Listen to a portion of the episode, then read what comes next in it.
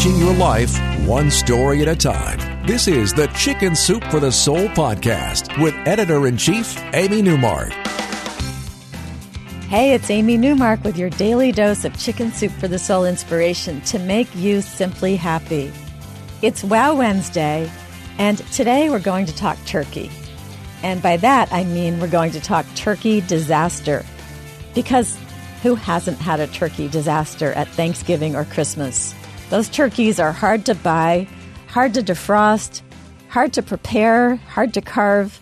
They're hard to handle in every other way you can think of. So today I have a cautionary tale for you, but it's a tale that also has made me laugh every time I've read it. Lori Garalo Secor tells us that she arrived at her mom's house the day before Thanksgiving and she got right to work, making side dishes, her famous banana split cake, her stuffing. And it was nice and cold, and so they were able to use the garage as a second refrigerator. And as they finished cooking each dish, they put it on the trunk of Lori's parents' car.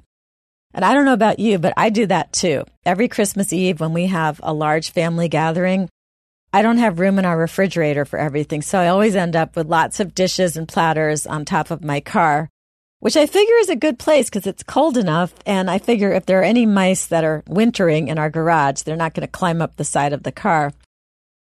So they put stuff out in the car, and then Lori helped her mom get the 23 pound turkey ready.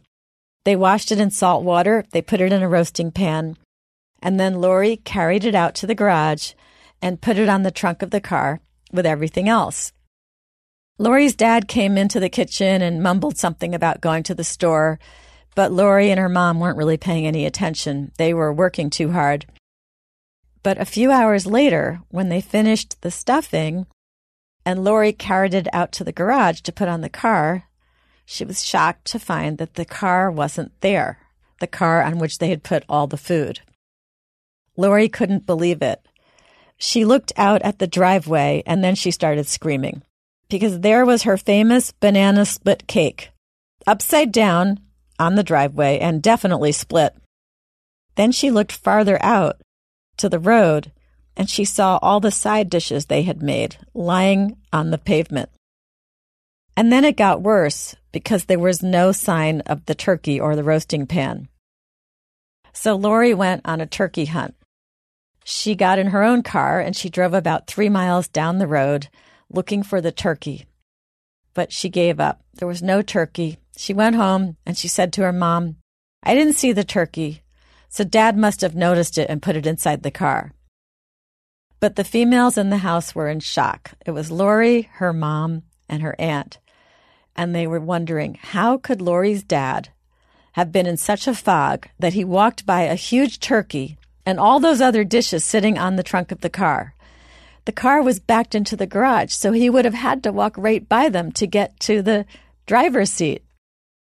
Lori called her four sisters and told them what her father had done, and they started laughing hysterically, imagining their father driving around with the turkey clinging to the back of the car. About an hour later, Dad pulled into the driveway and walked into the kitchen, holding the turkey still inside the roasting pan.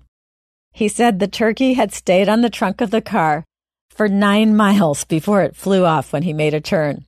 He finally saw it when it flew off the car. He slammed on the brakes in the middle of an intersection, jumped out to rescue the turkey, which, according to him, only bounced once.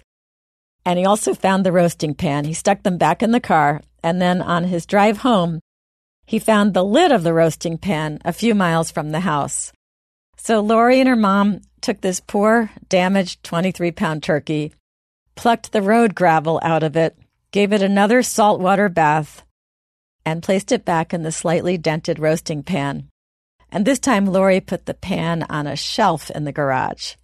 Her sisters showed up with all the ingredients to remake all the side dishes, and they got back to work, shaking their heads over their father's ability to overlook a car covered in Thanksgiving dishes. Lori tells us in her story, which is called Dinner to Go, that this happened about 10 years ago and that this will always be her family's favorite Thanksgiving dinner.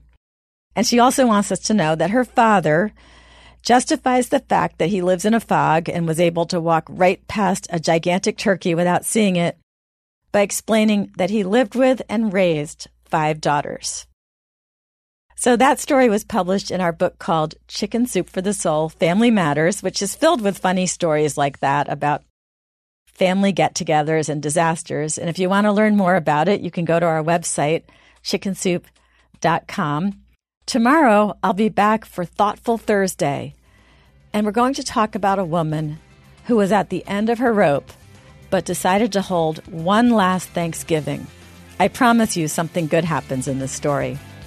I'm Amy Newmark. Thanks for listening to the Chicken Soup for the Soul podcast today. If you want to hear what else is going on at Chicken Soup for the Soul, follow me on Twitter, where my handle is at Amy Newmark.